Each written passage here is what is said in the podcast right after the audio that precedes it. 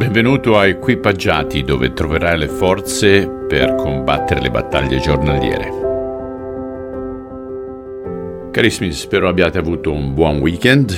Io ho avuto una batosta, non so cosa è successo, ma oh, ieri brividi a non finire, temperatura bassa prima, poi in mezzo della notte è arrivata praticamente a 41,8 e niente, stamattina molto meglio, strano qualcosa che sta girando. Ok, allora oggi cominceremo il Vangelo di Giovanni, o Vangelo secondo Giovanni, dal versetto 1 al versetto 13.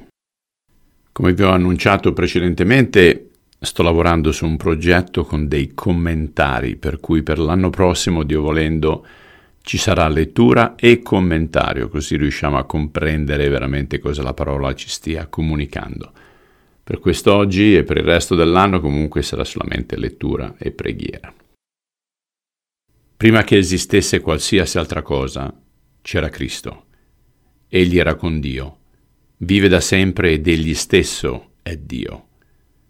Egli ha creato tutte le cose, non c'è nulla che non sia stato fatto da Lui. In Lui c'è la vita eterna e questa vita dà luce a tutta l'umanità. La sua vita è la luce che splende nelle tenebre, ma le tenebre non l'hanno ricevuta. Dio mandò Giovanni Battista per testimoniare che Gesù Cristo era la vera luce. Lo stesso Giovanni non era la luce, era soltanto un testimone che poteva riconoscerla e parlarne perché tutti credessero. Veniva nel mondo colui che è la vera luce per illuminare ogni essere umano. Benché fosse stato lui a creare il mondo, il mondo non lo riconobbe quando venne. Non fu accettato neppure nel proprio paese, fra la sua gente, i giudei.